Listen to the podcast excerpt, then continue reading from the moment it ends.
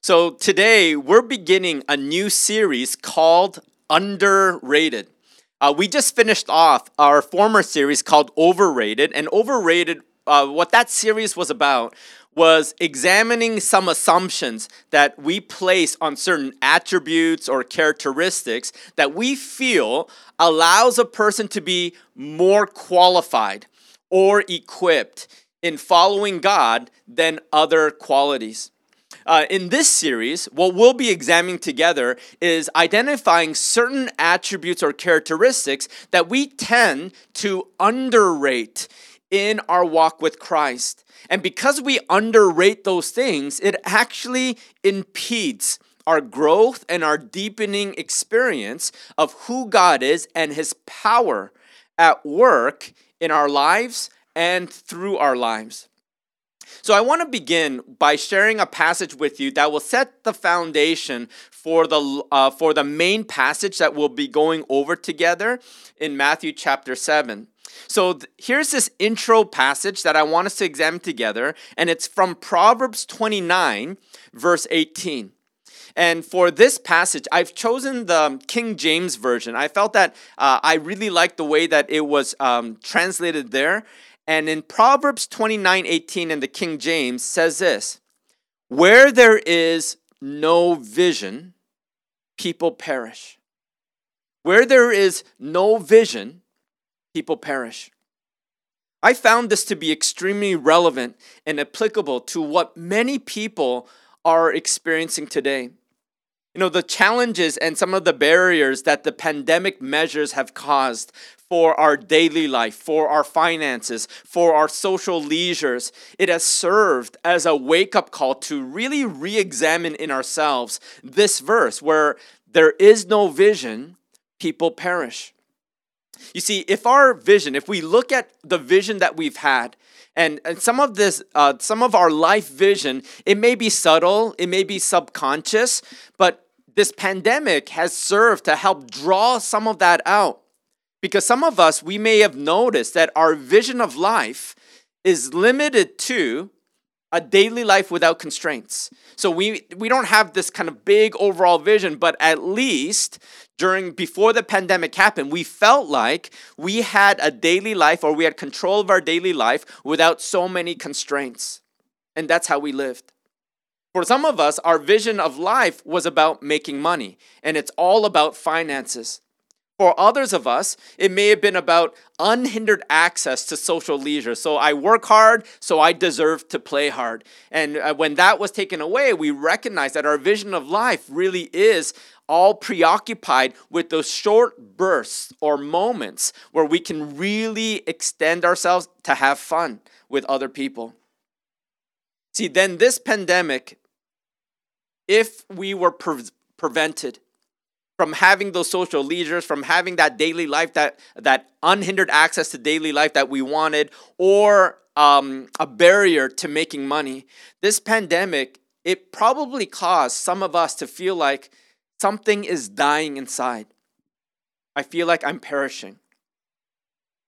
And sometimes it's because we feel like our vision of life has been taken away. Where there is no vision, people begin to perish. But here's a challenge that we are met with. We have to ask ourselves have we been living with a vision that has been limiting us from experiencing the fullness of life? You see, if we live with a vision that is greater than these things, then despite some of the things that we've experienced, despite constraints, despite limitations, despite restrictions, we can withstand the tedious and still find joy and purpose in our life that we live, no matter what comes our way. So let me share this illustration with you. There's a man that was going for a walk on a hot summer day, and he passed by three workers who were making bricks. And he asked them, What are you doing? The first worker, as he was working, he just sighed. And the way that he responded to the question is he says, What does it look like I'm doing? I'm making bricks. The second worker, he turned and he responded this way. He says, Hey, we're building a wall. And then the third worker chirped up very happily and and I it seemed like he was a little bit too happy for the menial task that he was doing and he says this I'm building a cathedral and it's going to be one of the most beautiful cathedrals of all time. See, brothers and sisters, when we look at the three different responses of people who were doing the exact same thing, we recognize that a vision that directs why we do tedious disciplines, why we do certain things, it matters. The bigger picture of why we do certain things, it matters. Our tasks may be similar, but our vision provides us with a greater purpose and outlook as to why we do what we do. In the same way, when we're looking at our relationship with God, there will be times when it just feels as tedious as making bricks. It feels like every week we're going to church. Every week we, we feel like this, this kind of obligation to be part of a small group or to go to a Bible study or to join a prayer meeting. And we feel like it's over and over again, the same repetitive thing, but we get very little reward that comes from it. Because what we expect or what we want is an immediate and adequate compensation to make it feel like all of the tediousness is worth the effort. So, the way that we answer the question, so why do we? Just like the question, what are you guys doing? Why are you making bricks? The way that we answer the question, why do we continue to go to church? Why do we continue to strive to be part of a small group discipleship? Why do we continue to read our Bibles and see the need to pray? It reveals whether the vision that we carry is adequate or requires adjustment. So just like the brick workers, our answer to the vision, uh, to the question above generally falls into like three different categories for most Christians who are following after Jesus Christ. The first group, just like the first group of brick makers, they say, you know, why are you making bricks? And they say, can't you just see? I'm just making bricks. That's my life. Uh, the, the way that Christians may answer that question, why do you go to church? Why do you keep up with your Christian disciplines? Sometimes our answer or our vision for that is simply because that's what Christians are supposed to do. It's a very inadequate vision of why we follow Christ. That's just what Christians do. And because I'm a Christian, that's what I do. Another group, the second tier group who says, I, am building a wall, they're a little bit better. Their vision is a little bit higher, but it's still inadequate. What they would say is it's because of this. The church meets certain spiritual needs and keeps us balanced. And so we our vision of why we do certain things in the Christian life is simply that to keep myself balanced with the rest of my life and I acknowledge that it meets certain spiritual needs. Now what about the third group? When we look at the third group where the the guy happily exclaims, despite his tedious disciplines, and he says, I'm building a cathedral, and it's going to be beautiful. The third group of Christians, they say this why do we keep up with these tedious disciplines? And the answer to the way that they respond in general is I've been called to help participate in building the kingdom of God. And it's going to be wonderful. It's going to be beautiful. You know, you notice that having a vision of faith that falls within the first two categories will never be adequate to keep us motivated to, or to see this greater purpose of why we commit to tedious disciplines.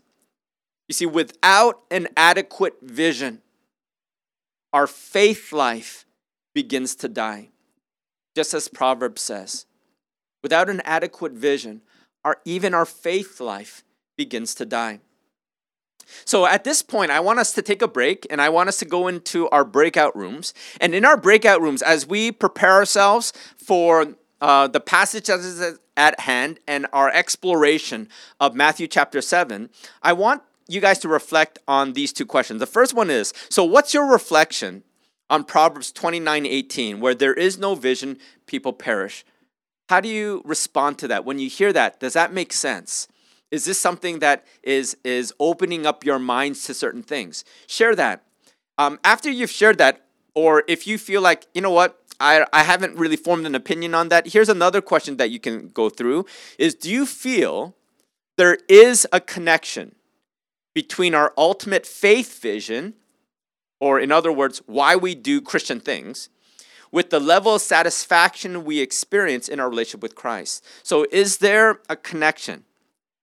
a correlation between here's our faith vision and what we experience, the level of satisfaction that we experience in our relationship with Jesus Christ. So let's I want to invite us as we keep that in mind, this where where vision, um, where we see where there is no vision, the people perish. Let's keep that in mind as we go over and we read our passage for today in Matthew chapter 7, verse 24 to 27. So I'll read it for us. Uh, for this passage, I'll be reading it from the NIV. It reads this Therefore, everyone who hears these words of mine and puts them into practice is like a wise man who built his house on the rock. The rain came down the streams rose, and the winds blew and beat against the house. Yet it did not fall because it had its foundation on the rock. But everyone who hears these words of mine and does not put them into practice is like a foolish man who built his house on sand. The rain came down, the streams rose, and the winds blew and beat against that house, and it fell with a great crash. Father, I pray that as we go through your word today, I ask that our hearts and our minds may be opened to what your spirit wants to share with us.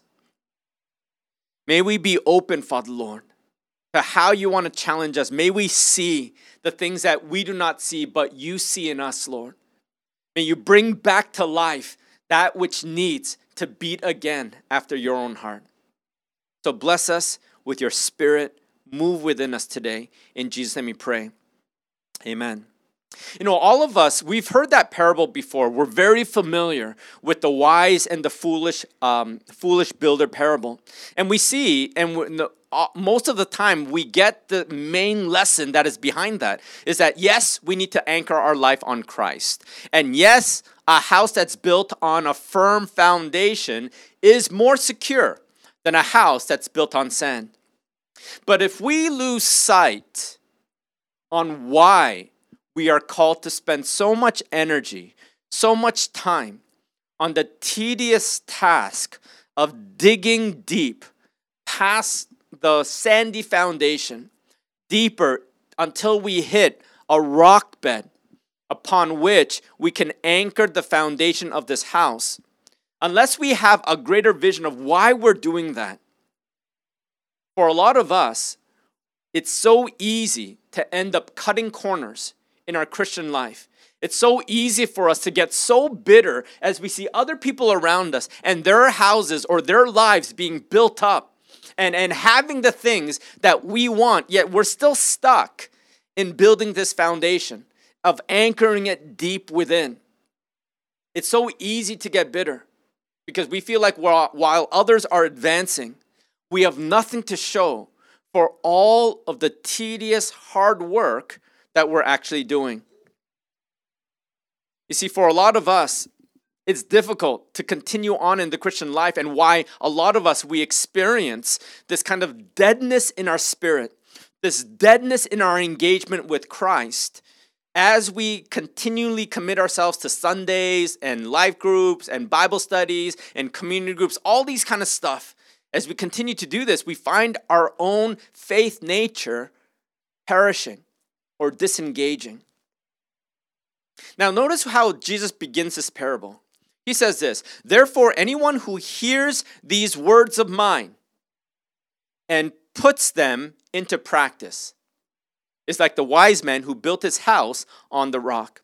So, what are these words of Jesus? He mentions two things. Hears these words of mine and then puts them into practice. That's what he says is anchoring on the rock. So let's first examine together what does it mean to hear these words of Jesus? Well, if we look at Matthew chapter 4 at the end of it, we see the beginning of Jesus' ministry.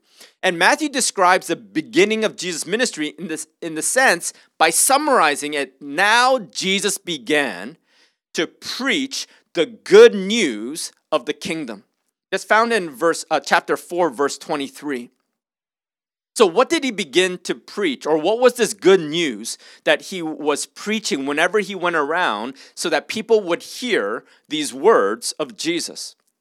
Well, right when Matthew 4 ends, it goes in into a sample of some of the sermons and some of the engagement Jesus had with the people around him we all know chapter 5 the, the sermon on the mount the beatitudes that jesus shares and he begins to talk about here are kingdom practices or here is what you need to do and it feels like tedious disciplines.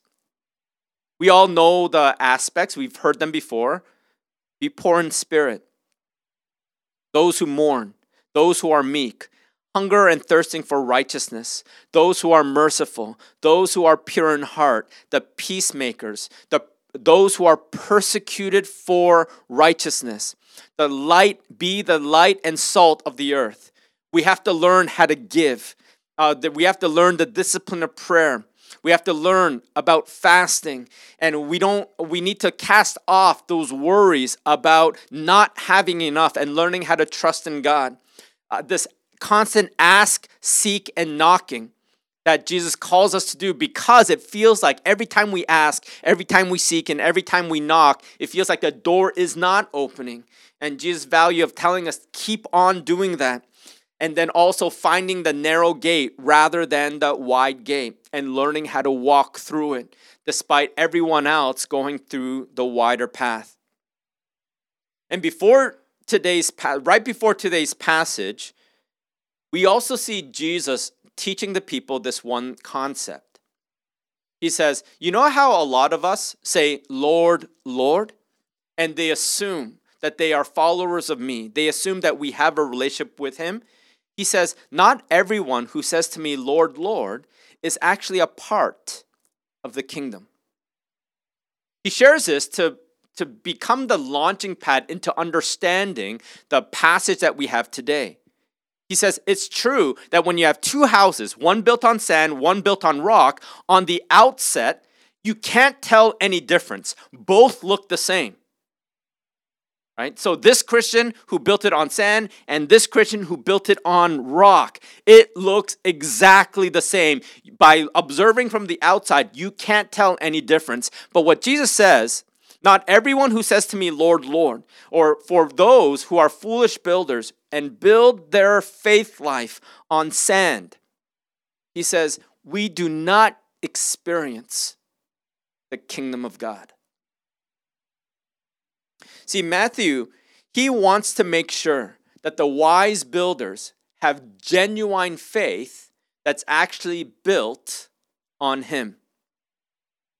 The Lord, Lord people are the people that try to fast track their faith. And although it may look the same on the outside, it lacks the necessary depth and roots to offer them any source of true security and true fulfillment that God wants, to, uh, wants people to experience in His kingdom. See, the difference in depth and rootedness is, Jesus says, the practice. Anyone who hears these words of mine, he says, don't just hear it. Those who just hear these words of his, but does nothing about it, are people who are building their house or their faith life on sand. He says, what needs to happen, he says, and puts them into practice. This continually putting into practice, the tedious discipline of continually doing the same thing over and over again because we trust him.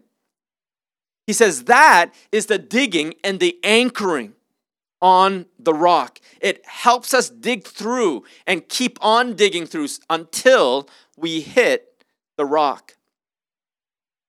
See, it's learning not just the value of hearing God's word, but to do it and to keep on doing it. It's not just this on and off whenever we feel like it or whenever it's convenient. We make it our life habit. So when we look at Matthew chapter uh, 7, verse 25, Jesus explains the reason why the house of the wise builders remains standing despite all of the rainfall that comes, despite all of the flooding that rises up, and despite all of the wind that wants to try to knock it over. It says it finds its foundation on the rock. Now, this is really important. The reason why this is important is what I'm not saying is this. When Jesus says, those of you who practice, it's the digging part and the digging part, the practice in itself is not the anchoring on the rock. The practice is to get to the rock. Do we understand that? I just want to make sure that we get it. Because some people may hear this as saying, okay, we just need to practice it and we just keep the same routine over and over over again, and that's anchoring on the. No, the practice is digging through all of the impediments that are in the way to, so that we can get to the rock.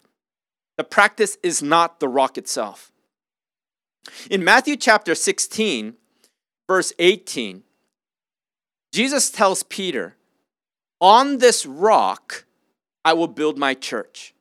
So he brings up that illustration again, saying, I will secure my church where nothing will overcome it. He says, even the gates of Hades will not overcome it. In other words, Jesus again is saying that no matter what rains come, no matter what floods rise up, no matter all the winds that batter, uh, uh, batter against this church, against our faith, it will not overcome it because it is founded on this rock.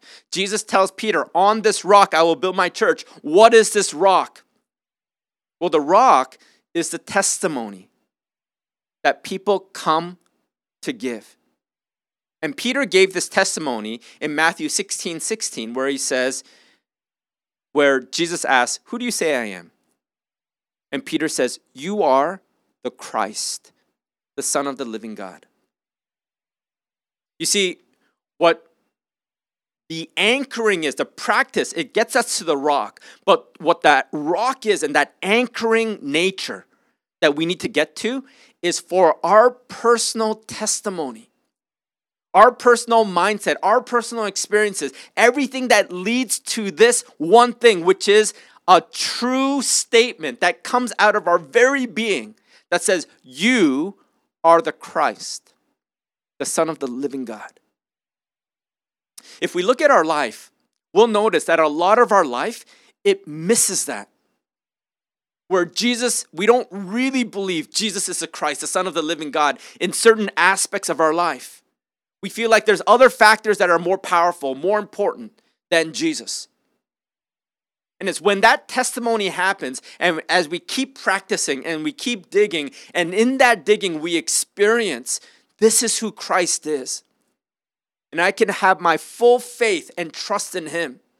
That's when we declare in our own being you are the Christ, the Son of the living God. In our workplace, you are the Christ, the Son of the living God. In our finances, you are the Christ, the Son of the living God. In our relationship, you are the Christ, the Son of the living God. In our hopeless natures or in our darkened mindset, in our health issues, you are the Christ, the Son of the living God.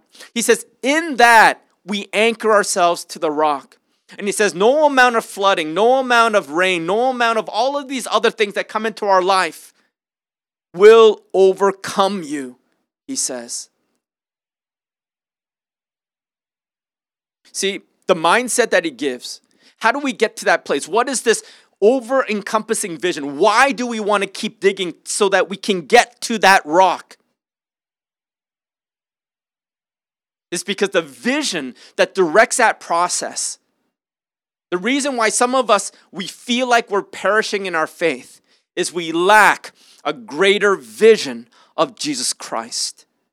We lack a greater experience, a greater depth of who he is. You guys remember the burning bush experience with Moses? At the burning bush experience, he has this great, great exposure to who God is. And because of that exposure, Moses is willing to overcome some of his fears and some of his own failures in the past to follow God to do what seems to be an impossible and overrated task that he is not capable of doing. It was that vision of God, that exposure to God that allowed him to do it. But after he does all of this and he leads people out and he has these great experiences leading people out of the Red Sea into the wilderness, it gets tiresome again. People are complaining. He rescued them, but people are complaining all the time in the desert. And in Exodus 33 18, finally Moses comes to this boiling point where he says, I've had it. We're, we're, I'm trying, God. But the people, they just keep complaining and they don't get it. And I'm tired of having hope for seeing change happen in these people. You see, Moses, even though he experienced all of these other things about what God did, these signs and miracles, his past experiences, they were not sufficient for the future steps that he needed to take. The past was the past, the present is the present, and he needs more. And so, what does he say in Exodus 33 18? He says, Lord, show me your glory. In other words, he says, Lord, show me more of you. Lord, draw, me again closer to seeing you again. Expose me to who you are. See, brothers and sisters, that was his vision. The vision, the anchoring on Christ that allows us to do menial tasks, that allows us to be repetitive even though it doesn't seem fruitful as we're doing it, just like Moses experienced in the desert. Seems like year after year, they're not getting better. Their identity is not being firmed up. They're not understanding who God is, and they keep rebelling. Despite all of this, for 40 years, Moses is able to withstand it because he continually sought a deeper vision of who God was. He says, Show me your glory, God. It was enough to keep Moses in the wilderness, to keep digging and that practice, the tedious uh, ins and out of every day, to eventually lead the people to where they needed to be. But there is a fruit that also comes from anchoring one's life in Christ. You see, the house that is supposed to be built, because it's built on Christ, the fruit that comes out of it is this security. The security that no matter what challenges that we face, no matter what we go through, it holds us firm. We recognize when we look at our own life that we shouldn't have gone this far. The fact that we're still here, the fact that we're still holding on, it's not a testimony to our own strength. It's a testimony to God's grip on us